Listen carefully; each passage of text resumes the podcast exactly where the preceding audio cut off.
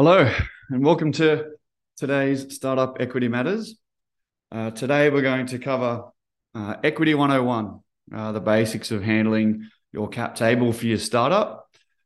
Uh, so, this is probably for first time founders, early stage founders, someone in that pre seed to seed stage, or someone that could be helping a founder. Um, sometimes it falls to chief of staff or you know just someone who's pretty smart and organized. Uh, you know to assist the founder. It could also be um, younger attorneys and lawyers who are just looking to learn about the space, um, you know, as they're coming through and getting their experience with cap tables, or just trying to work out how to do them better because there's kind of an old school and a new school way to do cap tables, and we're certainly, you know, leading the charge um, to make equity as, as, simple and fast as possible. Um, so we sort of calling that the new school. Um, yeah, so Startup Equity Matters is um, a podcast that's all about helping early stage startups get value from their equity. Uh, sometimes we have guests, and sometimes we talk to topics that we're experts in, and we try and give you the answers, simplify things, streamline things so that you can manage your startup's equity better. Today, I'm recording from Santa Monica uh, in LA. Um, over here for Tech Week, which is a wonderful week, um, meeting partners and founders and generally immersing ourselves into the ecosystem here, which is a thoroughly enjoyable experience. Um, yeah, so um, let's get into today's episode. Um, so I do this presentation very regularly for cohorts and startups uh, all around the world. Of course, more of a focus on the US and Australia. Um, you know, we're talking about the, the very early stages. So it's friends and family, angel rounds, pre seed, seed rounds, all those sorts of things. I think once you get to your Series A, um, you know, you've quite often got some experience, you've done a few things, you probably have some professionals in your company like a CFO or a financial controller, finance manager, legal counsel. These types of roles sort of seem to kick in around late seed Series A. So we're sort of talking to those those really early stages, and we're going to do the basics. It's very important that you get this stuff right. So, your cap table is a summary of who owns what in your company's equity. It's going to include safes, notes, stocks, or shares, depending on what country you're in. Um, options, so your your ESOP or your stock option plan, and sometimes even warrants, uh, which are kind of like an option as well. So you can kind of think of it as a big list of everyone who owns a little piece of the cake in your company. Uh, it's governed by the Constitution. So there's a legal document that says what you can and can't do with your cap table. Every time you want to do something with your equity, so um, have a new stock option plan or run around or um, really anything that you want to do with your equity, you have to get it approved by the members or the stockholders. Uh, and it's super important to keep it up to date because a bad cap table is a real red flag for investors. And we're going to go through um, what a bad cap table is um, at the end. Uh, I'm also going to go through how to protect your equity and try and minimize dilution uh, at the end as well. So, right at the beginning, uh, we're probably talking about things like founder splits and founder vesting. Um, it can be hard, um, and founders often grapple with how much equity each each person should have. Uh, we would always advocate if there's two founders, you start with 50 50. If there's three founders, you start with a third each.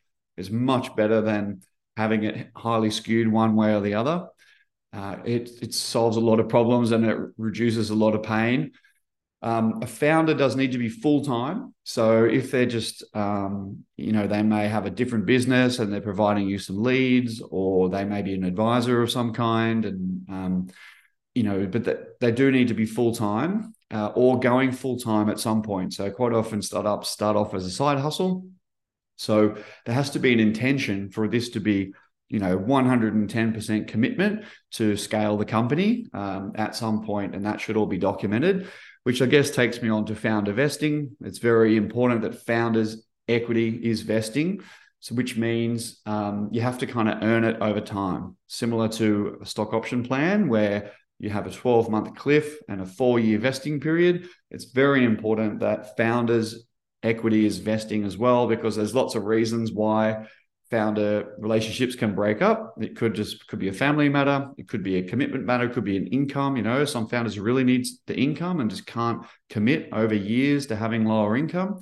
Uh, and the founder vesting is like a rule book for how to manage um, those situations when one founder has to leave or, or, something like that. It's very important that the equity can get back into the company.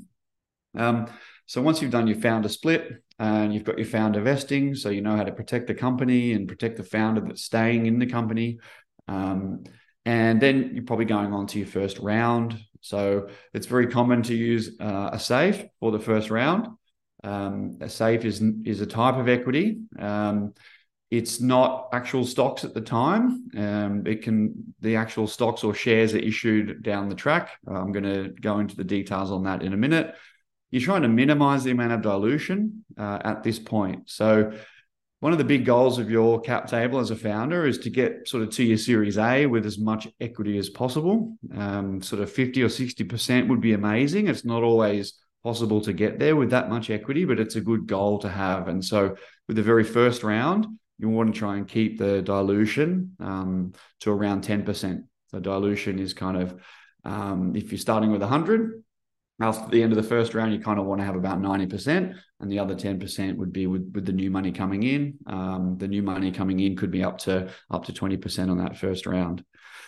Um, then you know, how else are you going to use your equity right in the beginning? Um, first hires, absolutely. Um, they could easily have 1% each. There's some really good um, benchmark data coming out now about how much equity to give to each role, um, depending on the stage of your company. And Cake has that data uh, built into it as well when you, you're actually going to issue those those options, um, those you know granting options to your team.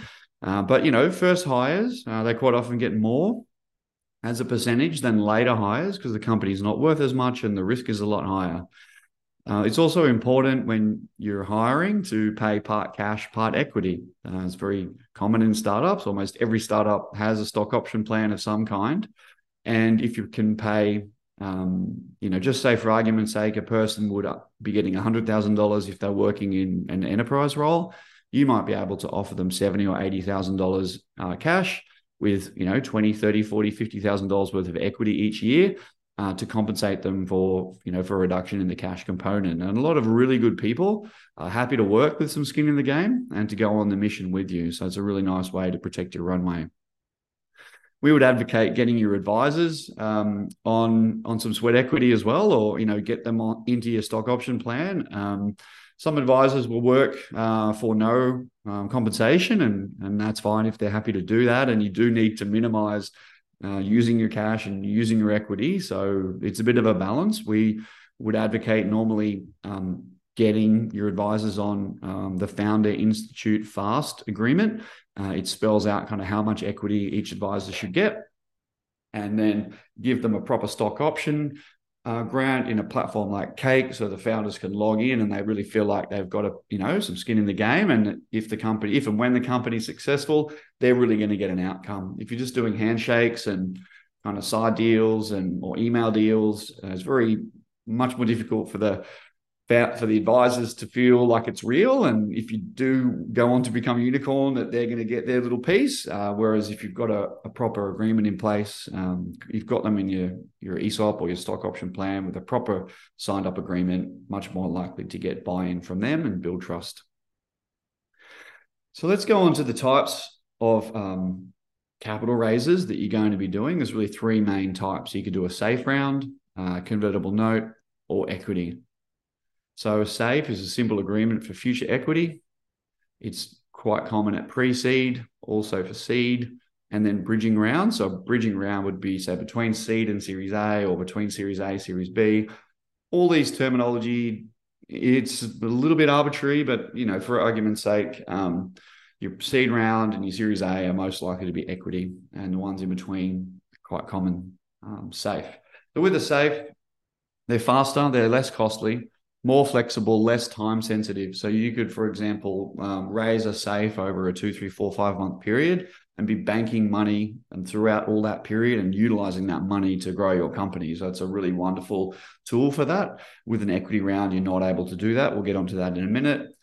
There's no real valuation required for a safe. Valuation can be tricky to do and also tricky to agree with investors. So there's really no valuation, although there is a, a valuation cap uh, on a safe, um, which without getting into too much detail, because it's a bit tricky, it's the it's the value that the safe will convert to shares uh, at the next round normally. Um, so setting the valuation cap can be a bit challenging.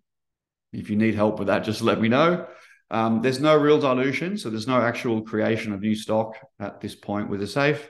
There's normally no new terms. So even though you get a term sheet sometimes with a safe round, they're not requiring an update to the shareholders agreement or the stockholders agreement when there's a safe round and you don't normally get a board member unless it's a big safe perhaps with a million dollar lead check or something like that there can be a board member uh, assigned so they're faster they're less costly they're more flexible in general and they're a common instrument the downside of a safe is that they're harder to model and you can have issues when you, if you do a down round and your, your cap table is just a little bit less stable so um, with an equity round that we're going to get to, you're actually issuing new stock. Everybody knows exactly what percentage they own, what price they paid, and, and it's all nice and stable. With a safe, um, you get the money in and you issue the safe. There could be a discount, there could be a cap, and it's just a little bit harder to see what's going what's going to happen in the future.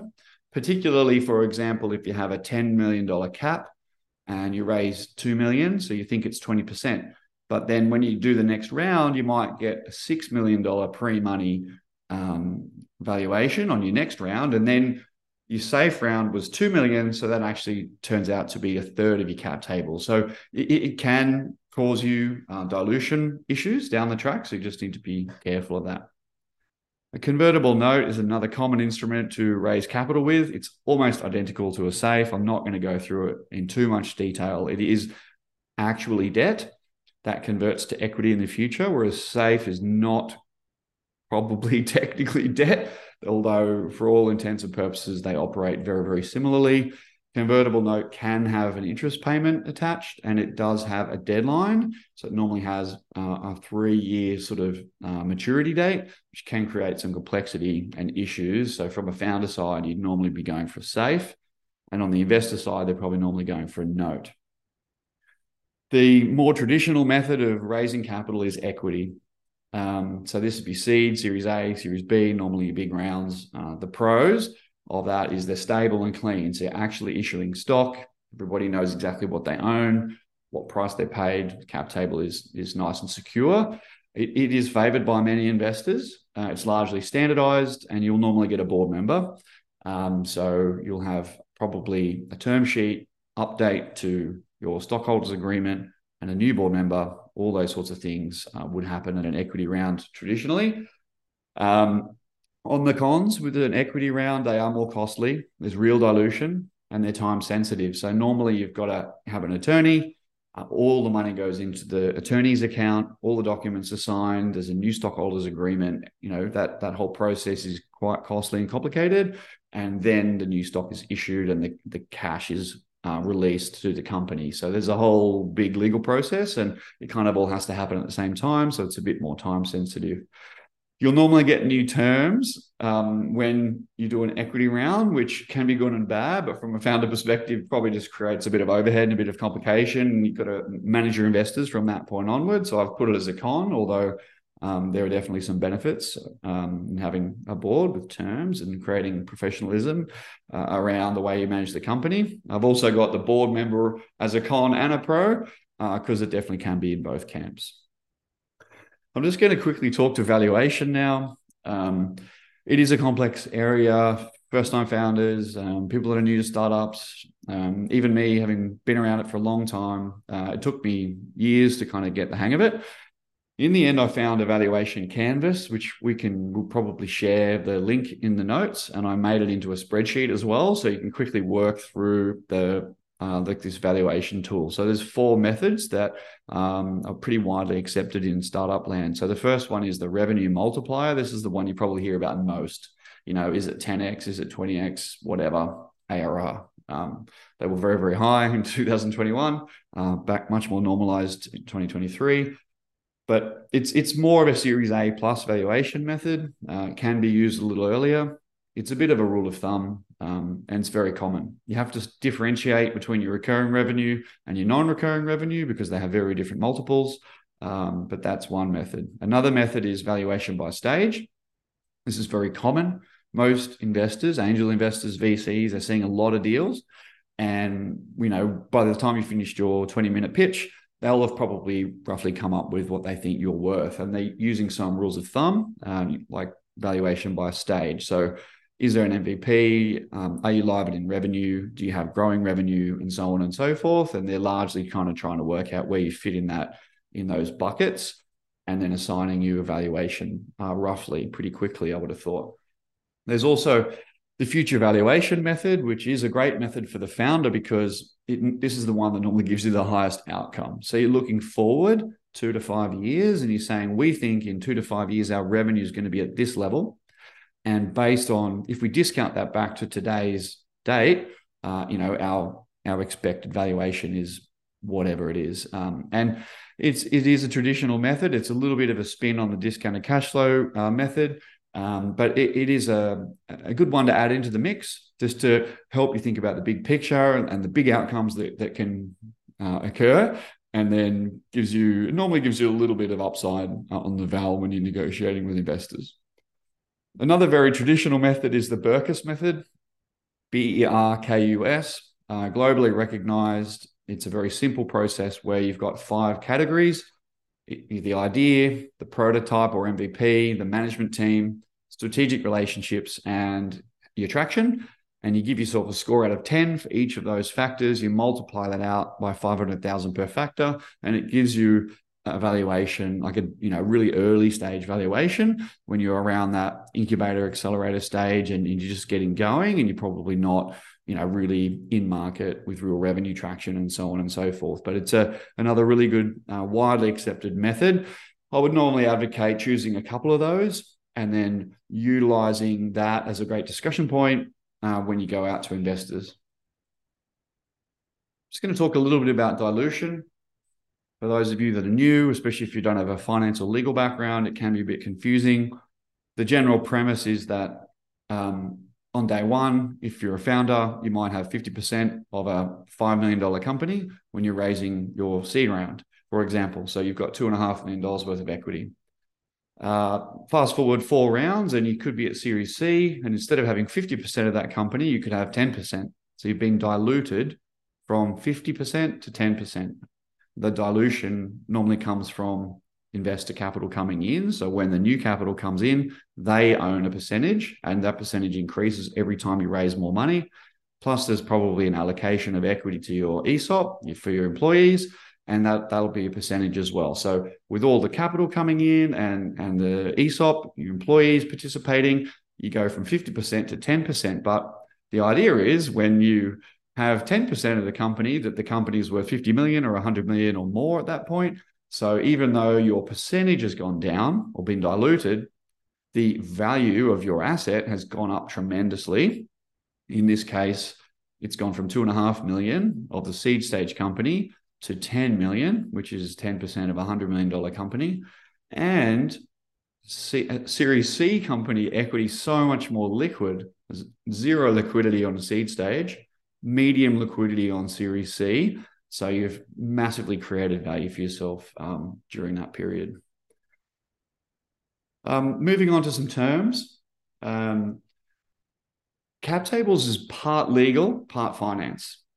So on the on the finance side, you've got your spreadsheet, you know your cap table summary, which is kind of the names of the people and how much money they gave you and whether they've paid you or not and how many exact shares or options or notes they have and what percentage of the company that is that's kind of like the financial element and then probably the forecasting of that like the modeling of that that's that's all the financial element but there are some really important legal elements to your cap table as well which is managed by the constitution and the rules, plan rules for the, the stock option plan. And the term sheet is a key, key document. Uh, the first time you see a term sheet, you're likely to be shocked it's a lot of legal jargon, and every single clause in the term sheet is actually fairly complex. So let's go a few, through a few of those now. Um, liquidation preference. So this means that um, you probably all heard uh, of the of the preference stack. Um, if not, you know, you kind of need to get across it. What that means is if an investor comes in and they have a liquidation preference, it means that they get their money back for the ordinary shareholders. So um, one times non-participating liquidation preference is great. Uh, if it's one times participating, or if it's two times or three times, that can have a very serious dilutive effect. It, it sort of means that investors get their money back sometimes multiple times of their money back before anyone else, like the founders and employees get their money. So really important to keep the liquidation preference one times non-participating. Anti-dilution. So sometimes new investors coming in will want anti-dilution clauses, which means if the next round is at a lower valuation than the current round, they get more stock to make sure that they retain their percentage ownership in the company. Again, you want to try and minimize that as much as you possibly can. Try and not accept that if you can. Some investors absolutely require it. And so you'll have a decision to make do we want these investors or not? And do we want to do this deal or not? Uh, ideally, you don't have anti dilution. Founder vesting is another one. Um, it can be really hard. You might have been working at your startup for two or three or four years, and then you get a new term sheet for, say, a Series A, and then there's more founder vesting. They want to take the shares you've already vested and revest them over a two, three, four year period. It's really challenging to, to swallow, but at the same time, what the investors are trying to do is match your risk with their risk and make sure that you're not going to nick off after taking that capital from them, which can be a very serious amount and it's obviously extremely important for them for the return of their fund composition of the board uh, extremely important. Again you want to make sure that you can stay on as a director of your company uh, as long as possible until you don't want to. So you need to really read in the term sheet who can assign a, a board member who can remove a board member and just make sure that you have the rights to assign yourself um, as a shareholder and make yourself a director and that you can't be removed. It's also very important to look at voting rights so there's some things the board can do, the directors, and there's some things that the members can do, so the shareholders can do. And you, what you can and can't do, it's very important to be aware of that. Um, when you get your term sheet, investors quite often put provisions in the term sheet that allow them to do a lot of things that they're not going to do. So you just need to be a bit careful and have a little bit of, I guess, street smarts that even though the clause is there and it could happen that they veto some major decision that you've made, just be aware that that's very unlikely, especially if you've done your research and they're good people and they're good investors. Uh, they don't want to do that. It's just a worst case scenario trigger. And it's really designed, I guess, to stop you taking money out of the company in a weird, um, sort of, you know, fraudulent or non arm's length way. Um, so just because some of those voting rights can look pretty bad, um, just be a bit aware that in reality, um, it may not be so bad. Just finally on term sheets, I'm just going to say a lot of these risks can be minimized by two things modeling out your cap table correctly. So, looking at just say doing pre seed, look at your seed and your series A round and try and understand what's going to happen throughout that period and make sure that you've got the right amount of equity that you want uh, looking forward a couple of rounds. You'll you'll need some financial skill for that. Uh, Cake has a tool for that, um, but get some help if you if you don't, and just let me know if you need some help. Um, managing long term control as well, so that's voting thresholds, board seats, and and consents and things like that. So those are the two big things to to monitor. So let's move on to cap table modeling. I've talked a little bit about it already a, a couple of times. It's just like a cash flow forecast, but it's modeling your equity. So that's sort of looking forward normally a couple of rounds if you can, and trying to understand what's going to happen. Especially the first time you see a cap table, there's going to be heaps of numbers in there that you are not aware of. How do my safes convert? When do they convert? What if they convert at the discount? What if they convert at the val cap? How big does my stock option plan need to be? How many people am I hiring in my stock op- stock option plan? um, do and my advisors are going to get some equity, equity and I want to use my stock options for some sweat equity and I want to make sure I get all that right. So I'm not going to run out before, you know, series A when I want to top it up again. So just make sure that you're modeling out your cap table, you're looking into the future, you're doing some scenarios and you're getting some help. Uh, very, very important to make sure you keep enough of your company when you get out to um, series A and beyond quickly on stock options, um, if you haven't implement, implemented one before, you're probably aware that you kind of need one. That every startup has one, and but why? You know, so um, stock options are a great way to attract great people. So um, people want skin in the game. Um, they a lot of people are not that stoked with the whole enterprise model of just make money and, and rape and pillage or whatever. So, you know, people that want to work in startups, they they want to be they want to have some skin in the game. So your stock options is part of that. Especially if you're trying to hire some really high quality people with strong SaaS experience to come down and help you build this company. They they want to take what they've learned and come down. They want to have more autonomy and, and you know be part of a great team and a great mission, of course. But they want to know that the stock options they're earning can create a life changing event for them if they're successful utilizing all that skill they've they've developed through their career. So really important for hiring people.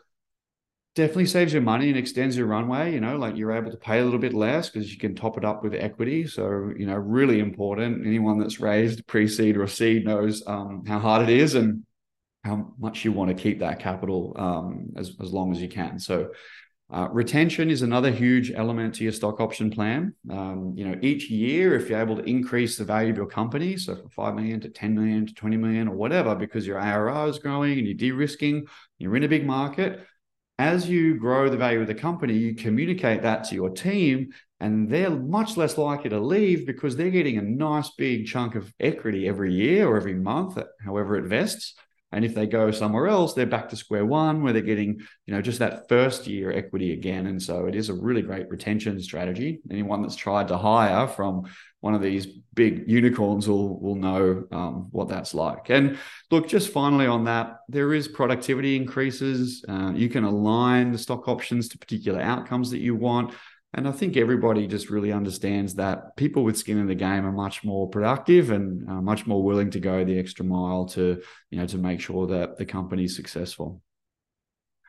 There's two big parts to running your stock option plan. There's the people part and the technical part. The technical part is the legals and the finance and the tax and all the vesting and just keeping all that that sort of side of things up to date. That is quite difficult. There's a lot to it thankfully, Cake has automated and streamlined a lot of that for you. Um, but what a lot of companies forget about is the people part. If you do all that technical part correct and you don't do any of this people part, your whole stock option plan or your ESOP will be super ineffective. And you've just given 10% of your company out, you know, over the first couple of years. And if you don't do the people part, it's just a huge waste of capital. So, what we're talking about there is building an ownership culture, making sure from the founders to the leaders, everybody knows that we're all in this together. If the founders have an exit, the team's having an exit. Um, there's a communication strategy. So, how are you going to talk to your team when you're hiring? Definitely, because you're going to attract better people. When you have your all hands, you know, tell your people how your company's going. how's your valuation? How's your runway? You know, how likely are we to to have success, and if so, when? And, and make sure that kind of when you do your investor updates, you do the same thing uh, with your stock option holders. Change management, FAQs, it's amazing how confused and scared and like how much misunderstanding there can be in your team about what your stock option plan is. And there's lots of different types of stock option plans. So if you're not giving them the time to think about it and talk about it and really bringing them on that journey with how it works and how good it is for them, then you're really missing a trick and you're going to be wasting a ton of capital on your stock option plan and just not getting what you need out of it. So I'm going to finish off with cap table red flags and then how to ma- minimize dilution. So super important. Um, we've talked about a few of these already. So cap table red flags, large holdings with no value add. So this would be a co-founder that was there for a year and then left and has 40%. huge problem. Or an advisor, so an engineering team or an accountant or a lawyer or someone that helped out early on but never went full time and has a big chunk of equity. Huge problem. You've got to get that back. That's why I talked about founder vesting and the fact that you have to be full time to get founder equity founder percentage too low, you know. So as you're going through the rounds, you're just getting diluted too much. Um, you need to try and minimize that so that investors know you've got enough skin in the game and you're going to get a, enough motivation out of building this company and doing all that really hard work that you need to do. If there's no ESOP, investors don't want to invest. They want to have that in place before they invest. Otherwise, they know you're going to put it in later and dilute them. Broken data and records is like you know, you can't have a spreadsheet different to the legal documents. And if you've got some regulatory lodgements you have to do, all that stuff has to be under control. You do get a little bit of leeway early on while you're learning, and some investors will help you on that journey, and that's fine. But you want to make sure it's as tidy as you can bad terms and side deals, you know, sometimes angels or family offices or anyone really, you know, in those first couple of rounds, they can give you really crappy terms and they can want their money back and just the valuation can be really bad. There's there's a bunch of stuff to try and avoid. Um, so nice, clean terms. Just look at the YC, you know, safe. You know, just go talk to a proper startup lawyer and, and they'll give you very standardized agreements and deals and help you find out what the crappy ones are. Too many investors as well. So really big cap table or messy cap table, or it's really hard to get things signed by, by your investors is another thing to try and avoid. So finally, how to save dilution. You know, no founder wants to bust their butts for four or five years and you know get to a secondary or an exit and then only have just a tiny amount of their own company. As we talked about, you know you do get diluted over time and that's part of the game as, as every all the stakeholders come in but you want to try and minimize that. So um, i would say bootstrap as long as you can.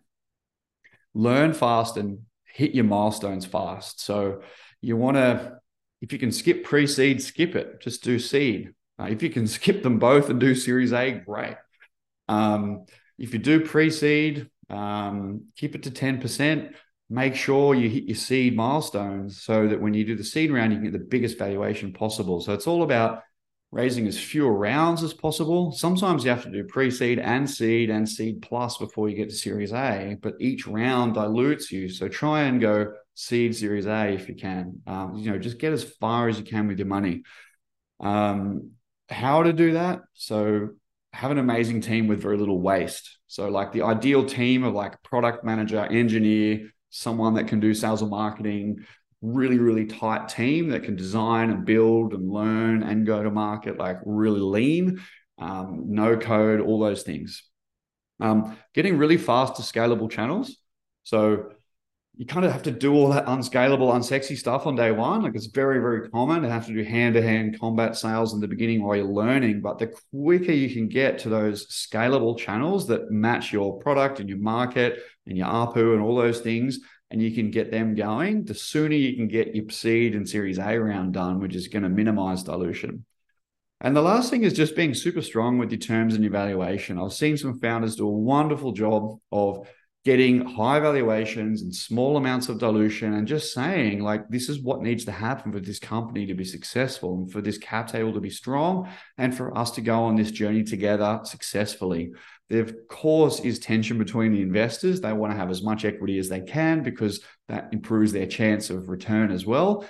But that um, that needs to be in balance. And the stronger and clearer you can be as a founder why you need a higher valuation and why you need to minimize dilution is going to really help you as you go through your rounds um, to to get where you need to be. So that's it for today. I think we did about half an hour, maybe a tad over. Um, it's really, really important stuff. I do this one all the time. Founders have given us tons of feedback that it's very valuable. So I hope you've learned something. I hope I uh, I guess, presented it in as interesting and clear a way as possible. I'm always here to help. So if you need help, um, come through the website, come through my LinkedIn. Um, definitely get in touch. We want to make sure that your equity is working for you and um, you know you have a super successful journey. So thanks for joining, and that's the end of Startup Equity Matters for today. See you later.